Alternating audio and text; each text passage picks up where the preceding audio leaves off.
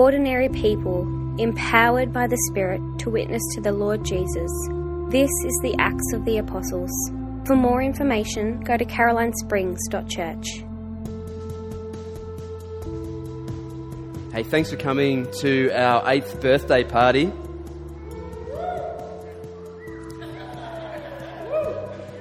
I've been to some eighth birthday parties and they're a bit louder than that. All right, so you can improve.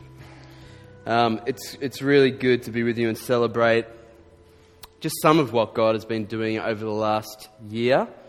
Uh, it is the one time of the year where I wear a tie as well, and um, the compliments have been coming thick and fast. So, thank you both.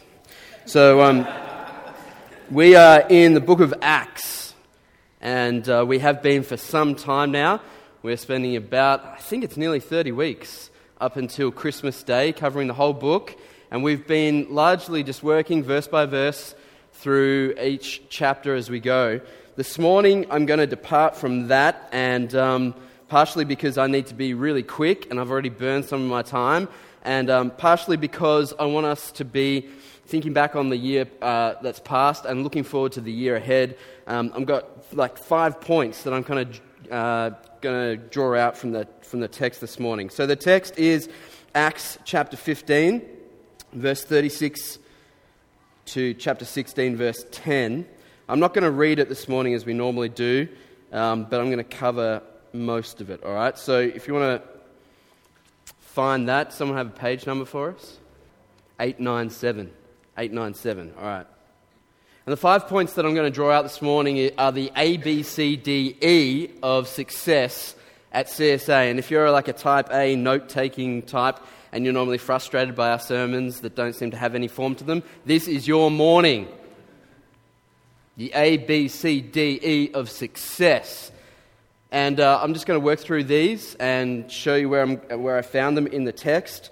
Um, but just sort of as a, as a little disclaimer, I know that in Christian circles, sometimes when you talk about success, it can make people a little bit wary. Like, should the church really be on about success? Sounds a bit businessy, sounds a bit, I don't know, sportsy. Um, but the fact is that we believe very, very strongly that we have been given a mission by God in this church that the Bible very clearly outlines the sort of meta mission for the church, and we understand it in these terms at this, at this church here. We believe that we exist to be a community of people, helping people make all of life all about Jesus. So if that's our mission, then every mission that has ever been undertaken has had the, uh, had, had the, the end game being the success of that mission, right? So we want to be successful in the mission that God has given us, and I think these five things are, are ways that God wants to use us as His people in this place to achieve that mission. So let's dive right in. Um, I'm going to start at point A. We need to adopt the mission. This goes for everyone who would be a regular member of this church. We need to adopt the mission. And when I was coming up with the A for this, I, I first came to that we need to accept the mission. And then I changed it from accept to adopt because there's a very important difference between those two things, right? You can accept the mission without adopting the mission. You could even join this church on the basis of the mission. You could see it on the big banner on our website and say, Yep, well, I'm down with that, and accept it and come along and then contribute very little to the success of the mission. So rather than just accept or give assent to. We want people to adopt the mission. And that means that you're probably going to find yourself in some uncomfortable situations. If you are going to be part of a community of people helping people make all of life all about Jesus, that's going to get uncomfortable. But it's so worth it. We've seen right throughout the book of Acts that all of uh, Jesus' disciples have so thoroughly adopted the mission of the church that it's completely changed their lives forever. And particularly in this last little section that we've been looking at, at Paul and Barnabas' um, first and second missionary journeys, we've seen that their adoption of the mission has meant everything to them.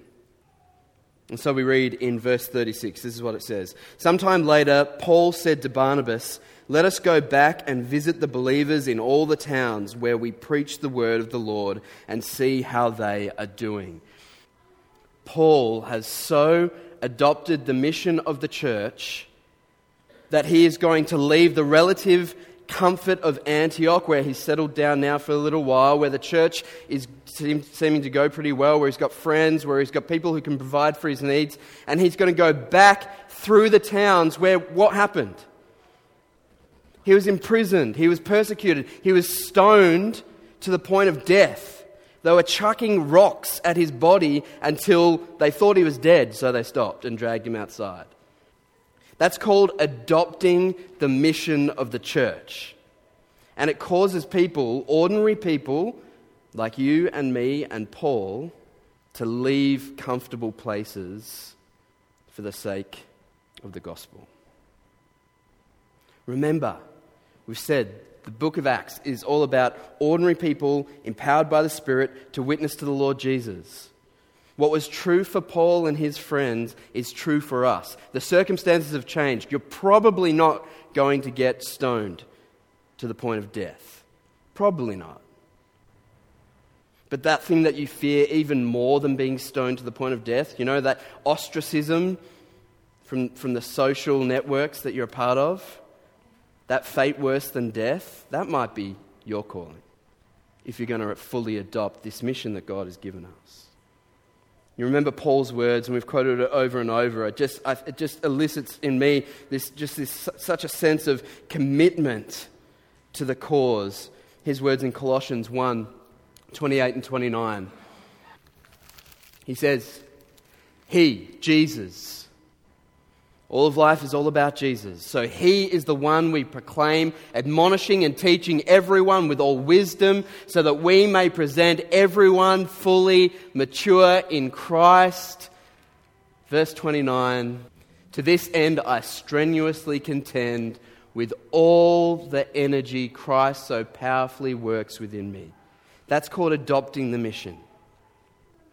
To this end, I strenuously contend. This is everything. This is, I'm sold out. I'm all in. I've adopted the mission that God has given me. Because all of life is all about Jesus. So, first way, first key to our success in achieving the mission is to adopt the mission. Second thing, B, we need to build strong community. Here's the thing this is absolute fact. This mission that we have cannot be done alone. You cannot do this alone. By definition, to be a community of people helping people make all of life all about Jesus requires just you know, more than you to do it. But apart from the fact that by definition we need community and that means more than one person, God has so, in His economy, organized the church and the world that His plan gets accomplished through groups of people, not through individual. We are, like, you just need to open your eyes to this. We ha- uh, are the most individualistic society that's ever lived. Even some of you who are from cultures that are more community focused, you're still more individualistic than anyone else that's ever lived. And we need to just put that aside and recommit to be the community that God has called us to be and created us to be. It's a family. We do this together. This is not about the guy standing up the front and yelling. This is not about a certain amount of leaders pulling everyone along. This is about all people getting together, building strong community, and working towards the mission that God has given us. Now, if you've done your homework and you've read ahead, or maybe you just read through the passages I've been talking, you're going to probably say, This is a weird one to be talking about strong community. Read with me, verse 37 to 40. Barnabas wanted to take John, also called Mark, with them. But Paul did not think it wise to take him because he had deserted them in Pamphylia and had not continued with them in the work. They had such a sharp disagreement that they parted company. Barnabas took Mark and sailed for Cyprus, but Paul chose Silas and left, commended by the believers to the grace of the Lord. This is like seemingly catastrophic for the mission of the church. These two guys on their two missionary journeys have been like just cataclysmically successful. You talk about success of the mission, that like it's just crazy. The amount of people they've preached to, the amount of dangers that they've navigated, the amount of people who have become Christians is phenomenal. And now, right when it seems to matter most, they break their relationship. They have this falling out over John Mark. If you look back at um, chapter 13, verse 13, we read that uh, on their first missionary journey from Paphos, Paul and his companions sailed to Perga in Pamphylia. It's a lot of P's, where John left them to return to Jerusalem. John Mark, a resident of Jerusalem, started out with them on their journey, probably saw what it meant to actually be one of Paul's companions in this crazy, crazy missionary journey, and he decides he'd like to go home now. He turns back. He goes back to Jerusalem. His mum and dad are in Jerusalem. His, his, his home is in Jerusalem. He goes back and deserts them. And Paul is still ticked about it. So when Barnabas, his key partner in ministry, says, We should take John Mark, he's like, No, not him. So here's, here's why we need to build strong community. We need to build strong community in this church because if you participate in the mission of this church, then you will come across situations like this.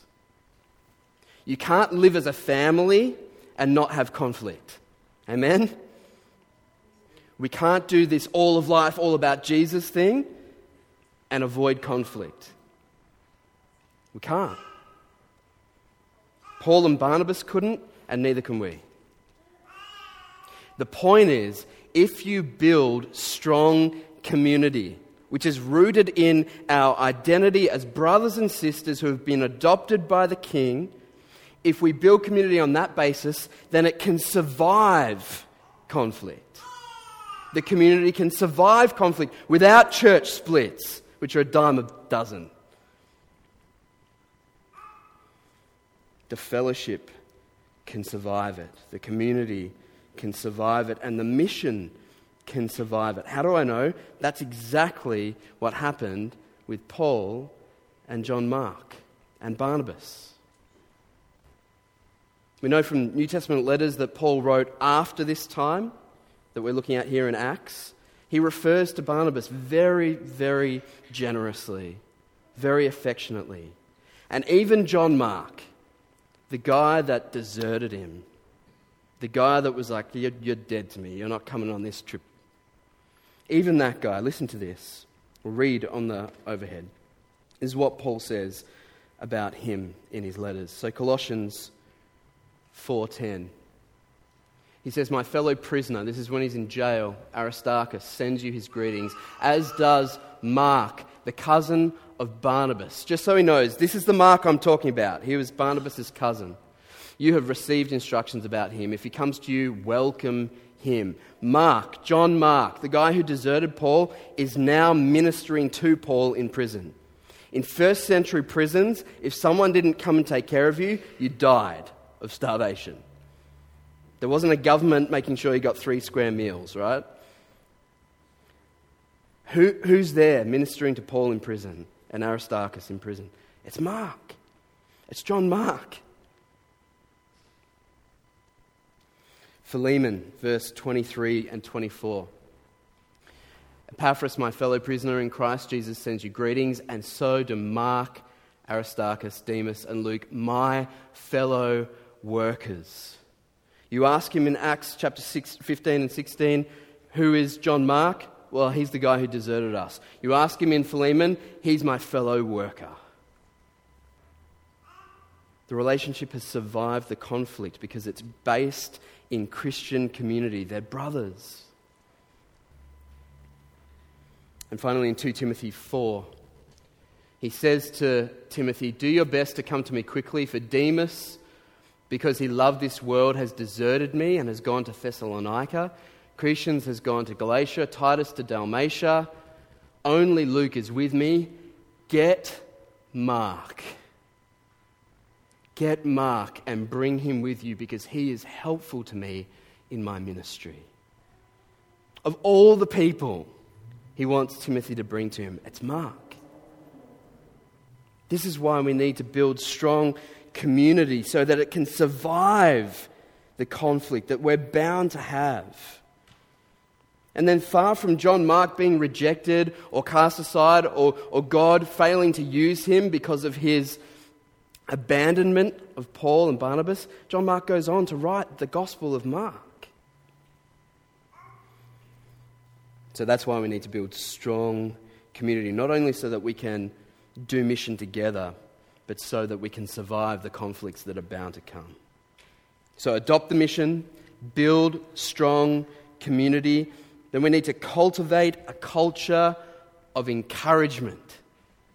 Cultivate a culture of encouragement. You see Paul doing this, right? Right throughout.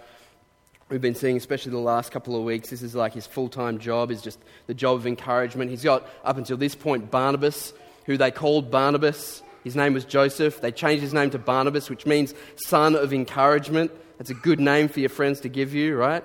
Like, you are so encouraging, we're changing your name, all right?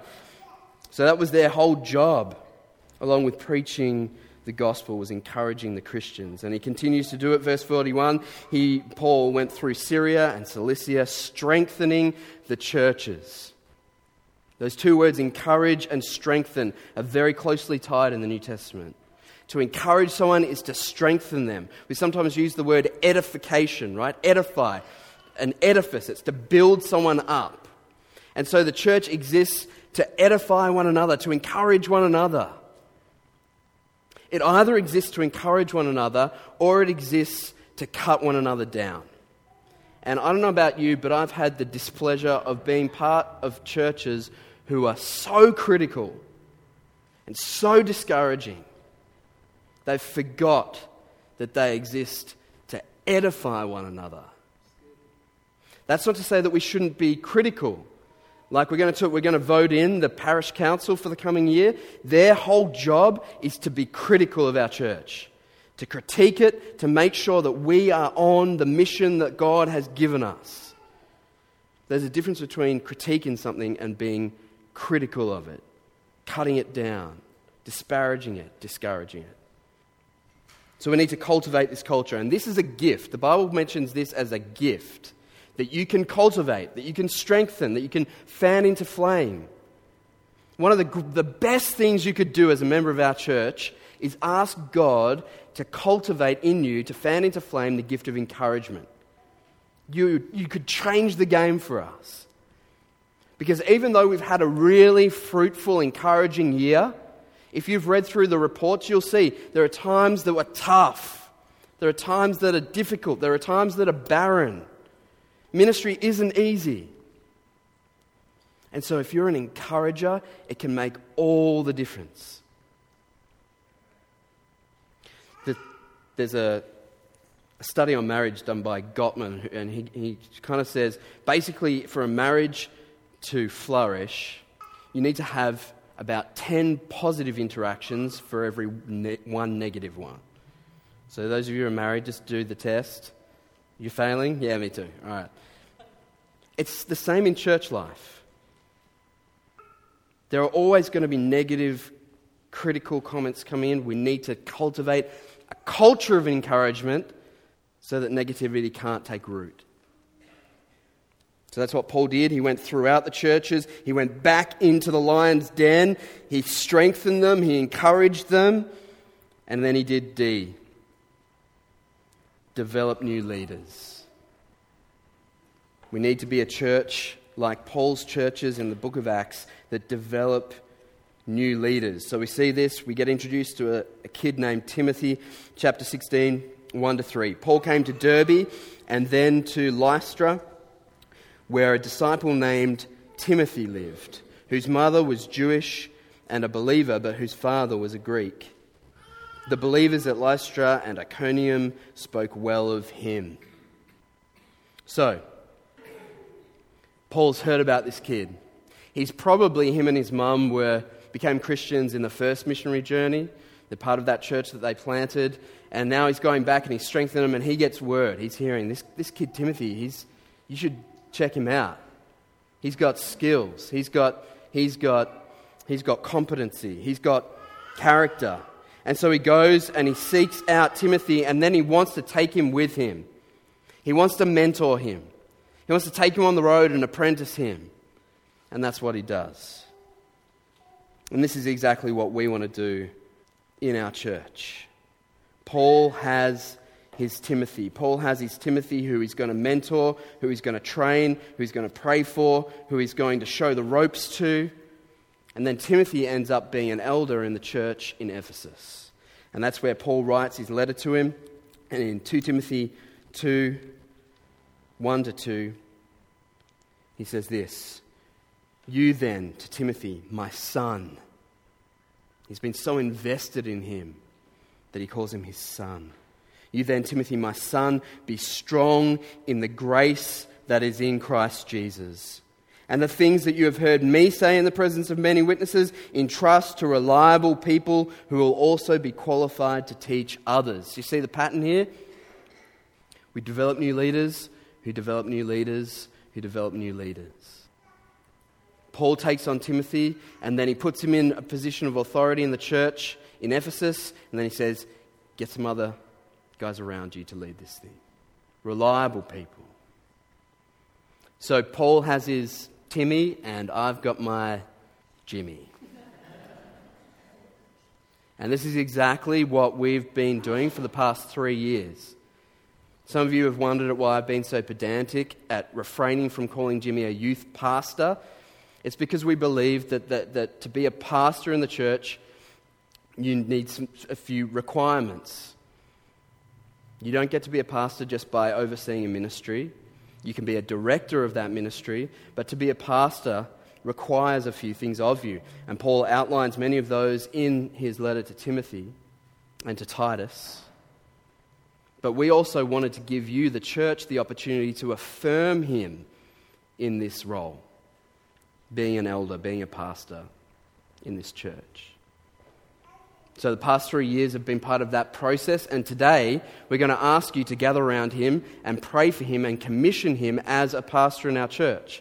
So, we are switching now, and I'm going to talk more about this later in my report, switching now in terms of our functional governance from having a, a one pastor church to having a plurality of pastors and eldership. That's me and Jimmy now. And the plan is, God willing, that we will add to that number so that just like in the New Testament churches, we would be governed by a group of pastors. So, developing new leaders is a key to the health of the church. And this doesn't really fly in Australia where we're all egalitarian and we just say, we don't want any leaders. If we could get rid of the Prime Minister and all of our government officials, that would be awesome and we'd all just have barbecues together, all right? And then, and that, and everything would be screwed forever. Same in the church. The New Testament is unequivocal. Strong leadership and governance is key to the health of the church. And then within that, we release everyone to do the work of ministry. It's Ephesians 4 11 and following. So, we need to adopt the mission. We need to build strong community. We need to cultivate a culture of encouragement. We need to develop new leaders. And finally, we need to expect great things from God. It was the great British missionary William Carey who said, Expect great things from God, attempt great things for God. That's a, that's a great saying to live by. Why should we expect great things from God? Because we're reading through Acts and great things are happening on every single page. Amazing things. And we serve precisely the same God in all of his attributes and essence. Their mission was to be people helping people make all of life all about Jesus, though they didn't use those words. But they were ordinary people empowered by the Spirit to witness to the Lord Jesus. We are exactly the same people today. Ordinary people. You and me. We're so ordinary in all of our weaknesses. But as believers, we're empowered by the Spirit to witness to the Lord Jesus. What does that mean? It means Jesus is on the throne. As he was then, he is now. He's ruling and reigning over all things. And if that's true, and the mission that we're doing is from Him, then who can stop us? If God is for us, who can be against us? We should expect great things from God, and we have the opportunity today to reflect on some of the great things that He has been doing. And we're only going to scratch the surface. And you know what? Of all the stuff we see, only that is scratching the surface of what he's really on about, doing 10,000 things in every one effort that we make. Jesus is on the throne. Remember his mission? It's called the Great Commission. He gave it to his first disciples after his resurrection, before his ascension. This is what he said to them in Matthew 28 verse 18 to 20. He says, uh, and Matthew records, Jesus came to them and said, All authority in heaven and on earth has been given to me. Now stop.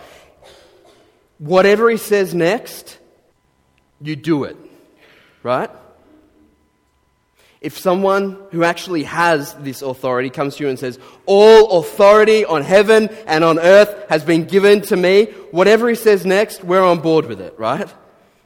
And whatever he says next will succeed. Because who's going to stop him? Therefore, go and make disciples of all nations, baptizing them in the name of the Father and the Son and the Holy Spirit, and teaching them to obey everything I've commanded you. And surely I am with you always to the very end of the age. Why do we expect great things from God? Because all authority on heaven and earth has been given to Jesus, and He is with us. Always. He's with us. All this stuff we're trying to do, He's with us. He's enabling us, He's empowering us, He's encouraging us. So, today, as we reflect on this year and we look ahead to the years to come, and we consider the mission that God, we believe God has given us. And we think about all of the ways that we can get on board with that as one community, one family. I want to put before you this picture.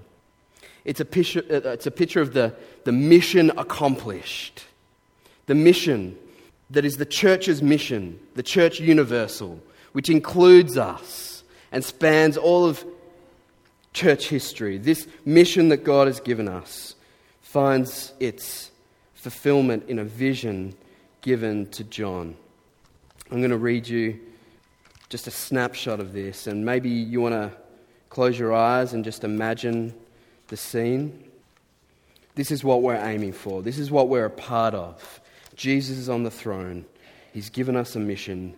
Now it's time for us to get on with it. Revelation chapter 7 Verse 9.